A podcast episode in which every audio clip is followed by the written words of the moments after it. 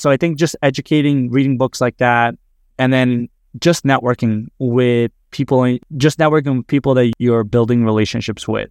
Whether or not you plan on investing today or in three years, four years, you really are the outcome of the relationships that you've developed. Are you ready to transform your life? This is a no nonsense show helping immigrants like you create generational wealth, even while working full time. Get ready to take notes. Here's your host, Saket Jain.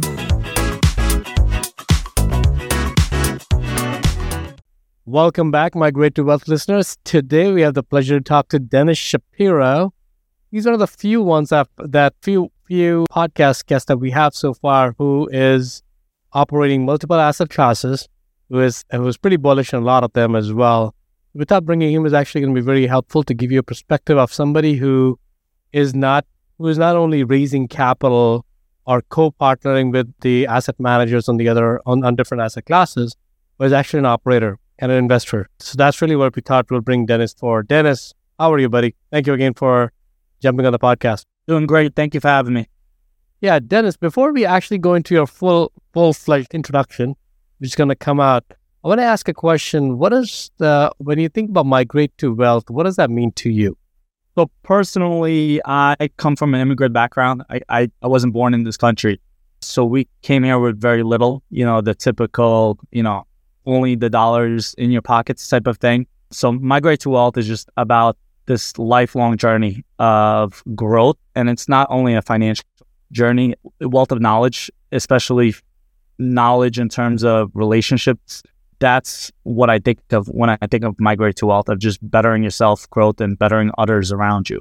Yeah, no, I think that's really that's the essence of our show. So thank you again for imbibing that spirit. So Denis, what is your story about migrating to wealth?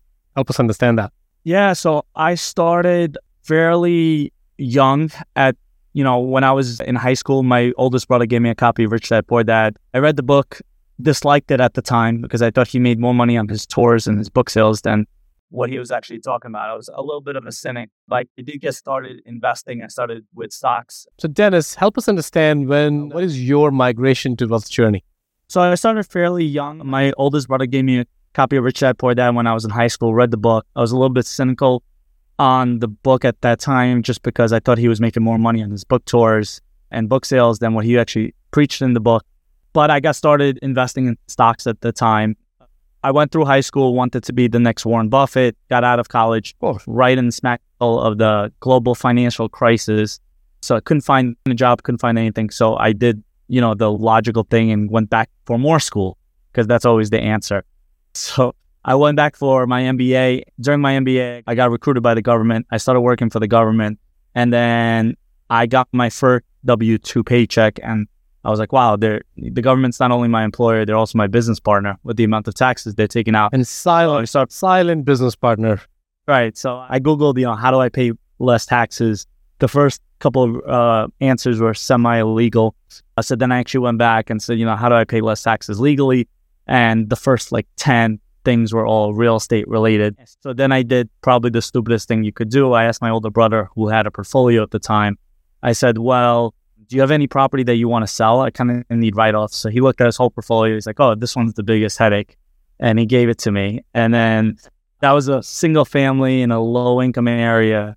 And I cut my teeth on that property. There was not really enough money for property management, but I made every mistake under the sun and then I realized, you know, I kind of wanted to go more passive at that point. I was still working yeah. full time for the government. And that's kind of when I found out about securities and syndications. And I did my first syndication when I was uh, just as an LP in 2014. I grew that side of my portfolio substantially. And then in 2018, I actually created an investment club where two other individuals found out what I was doing, wanted to kind of like participate. So I got together with a couple other individuals. We started make we started co-investing in various LP deals. That actually allowed me to get a lot of data and allowed me to actually see which deals work, which don't work because I was doing a lot of uh, higher volume of those kind of deals. And then when I started really looking back at it, I kind of started pinpointing things that I would do differently. And then once I started thinking that way, it was like a pathway.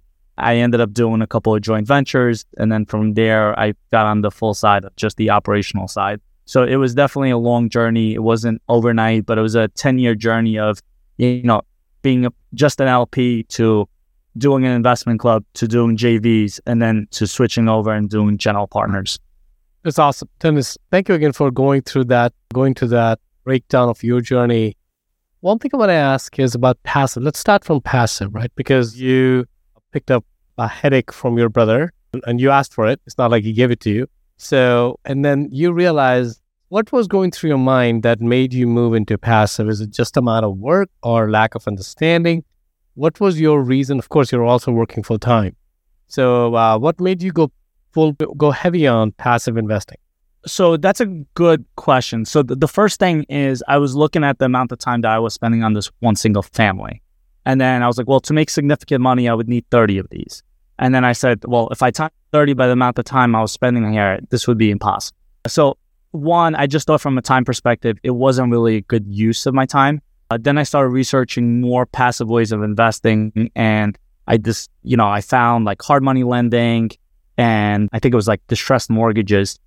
But at the same time, didn't want to go through the path of figuring out how to do all of that stuff myself.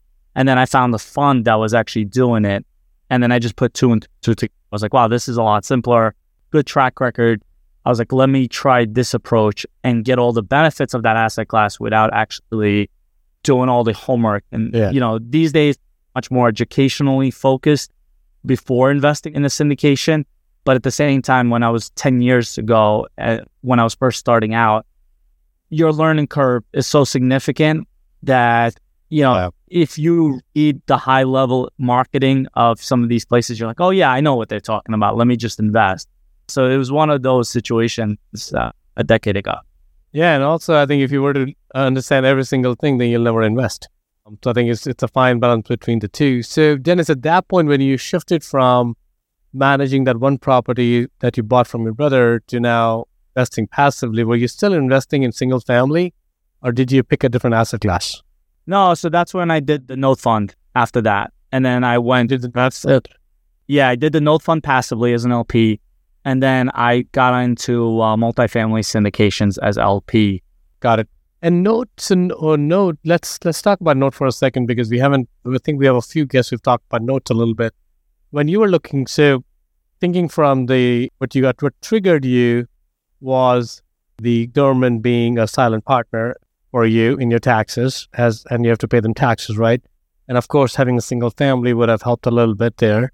But how does a note help, or did it, did the note help in your tax savings at all, or was that the what was was the reasoning at that time? I shifted to more passive income and tax saving.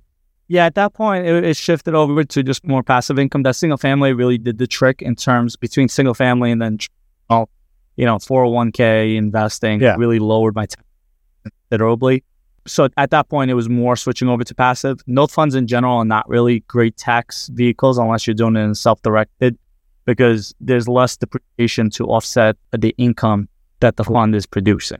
Okay. Uh, so it's the balancing act because the cash flow is going to be better than what you get in a typical multifamily syndication. But at the same time, if you're a high earner in a high tax bracket, it might, might not always be the best thing for you unless you're doing it through a self-directed.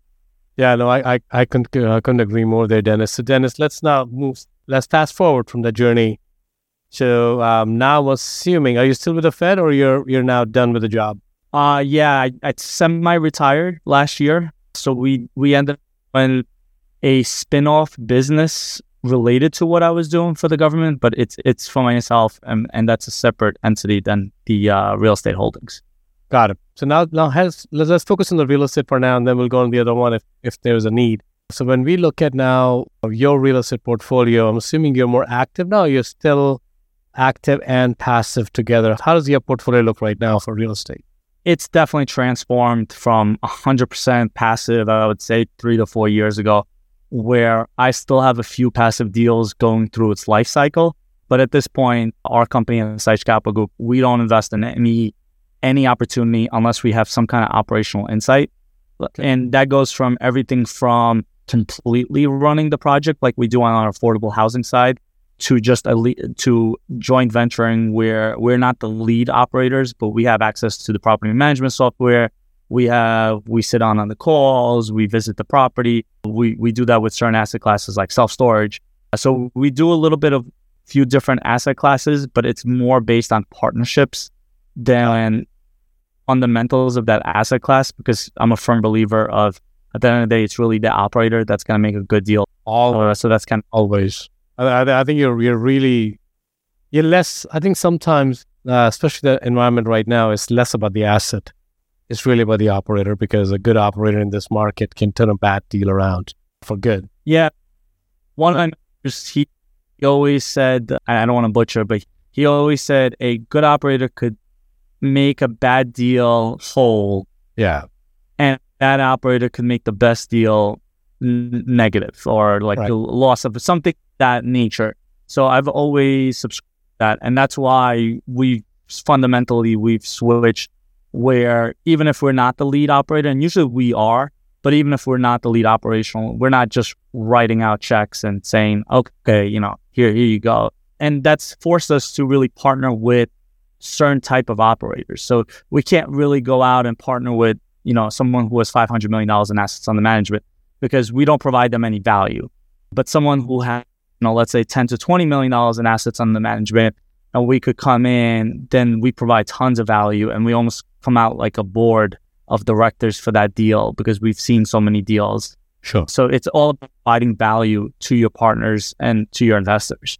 Yeah, no, I agree, man. I think I think that completely makes sense to me. I think the the world is shifting, anyways. Uh, there's a good need for there's going to be a need for good operators moving forward. The times that we were living in three, four, five years ago has drastically changed. Because at that time, I was even hearing uh, folks saying, "Just buy something. Your mistakes will be corrected by the market. Just not a good way to buy." Right? Those times have shifted. Those times have gone. Yeah, and a lot of people are getting out of the business, and unfortunately, you know, some syndicators have, I think, created a bad stigma to syndications. You know, we tend to partner with operators who are second generation. Like we we we have one partnership with a mobile home park operator. He's around my age, but he's bought his parents out ten years ago, hmm. and then he's expanded from three to twelve parks. Right. So we're coming in and we're partnering with him because he's been able to kind of BRRRR out these mobile home parks one after another. The BRRRR strategy right now is dead because of the interest rates. So all of a sudden, right now, he sees us and our five year relationship together where he's invested uh, with us on certain projects. And he sees that as a logical stepping stone where he's not going to, he doesn't have an investor relationship. He doesn't have anything. He's literally used family money to acquire one property at a time. Those are the operators. We're not trying to partner with a new operator that's been doing it for a year or two. That makes no sense to us. But if we could So find someone who's got a decade plus of experience and his family had like 40 years experience in the mobile home park space, has geographic focus in a certain area. Like he owns 11 out of the 15 parks of that M- MSA. For so when we find things like that, we really embrace those partnerships. We really provide maximum value, and that's what allowing our investors to get access to deals like that is kind of what we're special. What makes SIH Capital Group different and special. Perfect. Now that makes sense. And Denis, I know we opened the show up with right now you have access to multiple asset classes that you are either invested in or you're you're operating in. It seems like as forward, unless you have an operational insight, if even if you're not the lead operator yourself, that's the goal moving forward. So help us understand what asset classes are you bullish on right now? Uh, So number one is affordable housing. That's our bread and butter. When it's any affordable housing deal, we are the lead operator on that. We because we that's where we're going out to acquire. What does that mean? I'm sorry, sorry to interrupt you. What is affordable housing? Because it could mean a lot of different things. So it could mean a mobile home park. It could mean, you know, the apartments that have affordable ADUs. It could mean a lot of different things. Could you explain to me and our listeners what exactly you mean by that term? Sure. So we deal in the low income housing tax credit space. So basically, the government incentivizes developers to build affordable housing. The way that they do it, I, I like to explain it this way. If you have a raw piece of land, the cost to build that raw piece of land is surprisingly similar with affordable or a class A beautiful property. The reason is you need the foundation, the electric, you need the plumbing, you need roofs, you need the windows, you need all But what's different is that last mile of finishings, right? Instead of quartz countertops, you're probably putting laminate countertops with affordable housing. Sure. So no builder would ever turn around and, by the goodness of their heart, build a brand new building and then just say, well, we're going to just put this as affordable. So the way that they, the government kind of incentivizes them, they give these low income housing tax credit and it allows the developer to build communities. And then in exchange, they get huge credits. And then these, and then in exchange, their property is subject to income restrictions for usually for two 15 year periods. So during the first 15 year period, it's, they're highly incentivized to keeping that property because of the all the breaks. In that second 15 year period, those restrictions kind of they're still in place, but the credits are no longer there. So they tend to look to sell at that point, and that's when we come in and we look to buy. So these are townhouse communities. They look like your regular Class B properties, but you, you, what you get is that we can only put in people in there that have certain income restrictions in there. And on top of that, we also do deal with vouchers like your project based vouchers or tenant based vouchers that mm-hmm. people call Section 8. So it's a little bit more complicated because it's multifamily that's less dependent on value add. We have a waiting list to get into our properties. And then we get a certain amount of, on the first of the month, we get a certain amount of the rent paid by the government. So we really like the model. There's the waiting list is there, like supply and demand just gets worse and worse when it comes to affordable housing. There's also a barrier of entry. If you're a new operator, you're not going into affordable housing. It's a lot of bureaucracy. It's a lot of red tape. You usually have to be cert. You usually have to be approved by the state to even get to close on that property because the state doesn't want anybody just taking over that affordable housing community because things have gone bad before with other operators. So it's the only commercial real estate space that I know that has a real competitive barrier to it and it has a huge waiting list and you don't have to go in there and renovate these apartments to put brand new fixtures. So we really like the space. Denis, which markets are you in right now for affordable housing?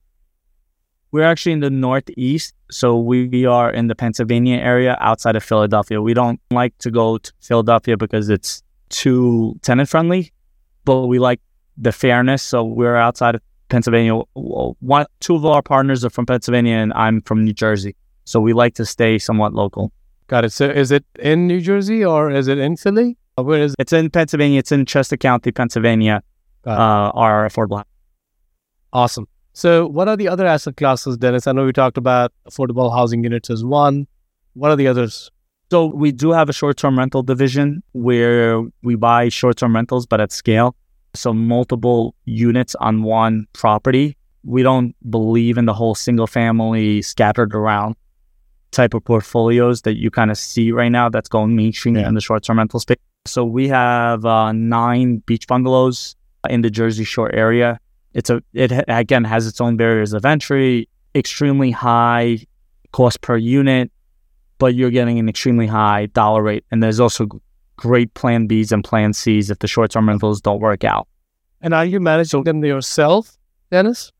We have. So, uh, both on the affordable housing side and the short term rental side, we have built out management companies to oversee them. We're a firm believer of vertically integrating property management. Uh, when I was doing my club, the number one reason an operator would give for a deal is bad property management. So fairly early on, that was a core focus of us. You know, we're not a thousand units, but we focus on high occupancy. Our affordable housing is almost 100% occupied. Short term rentals, we do great. And the only reason why we could do that is because we uh, oversee our property management ourselves.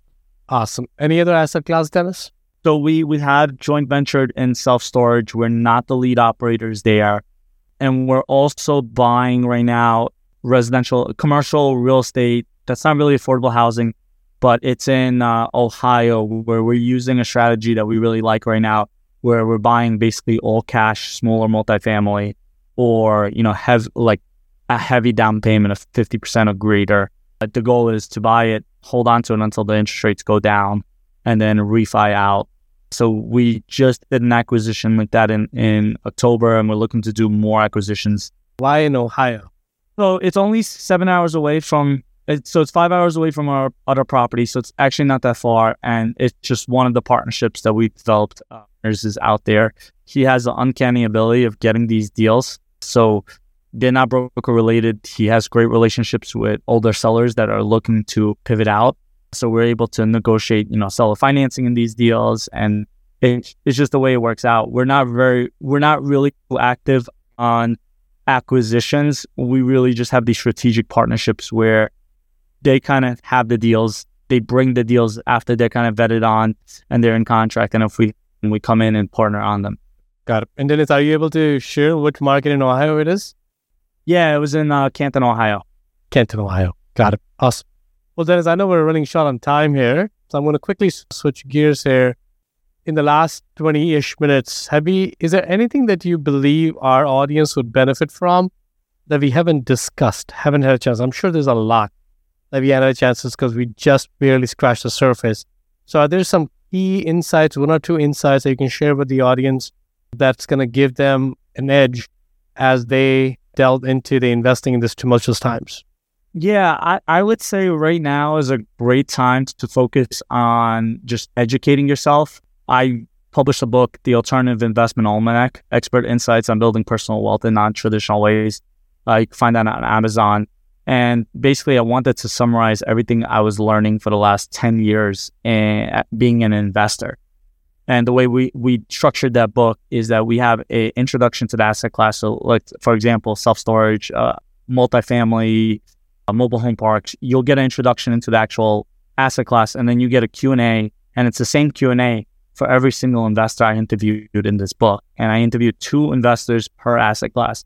So it's a great way to really dive into a certain asset class without spending 400 pa- without reading 400 pages on one specific asset class so you could read it you could read you know lending versus you know multifamily and then make a decision for yourself you know this is better or this is not so i think just educating reading books like that and then just networking with people in, in your just networking with people that you you're building relationships with whether or not you plan on investing today or in 3 years 4 years you really are the outcome of the relationships that you've developed. And I'm a firm believer in that. So even if you're not doing deals, don't waste the time and spend time talking with people who are either investing or what they're seeing in the market. And that will, you know, those type of returns are exponential. Awesome. Denis, this is amazing. Thank you again for getting jumping on. I wish we, we had more time with you. But I don't know you're busy as well. So what we'll do is we'll probably set up another call with you to do maybe a detailed webinar. And thank you again for sharing your books resource. We'll make sure it's included on the show notes below. Well, thank you again, Denis. Appreciate it, buddy. If you got value from this episode, you might consider sharing this content with a friend. But most importantly, be sure to take action on what you've learned. One way you can take the next step is to connect directly with Saket on an investor call. That link is waiting for you in the show notes below.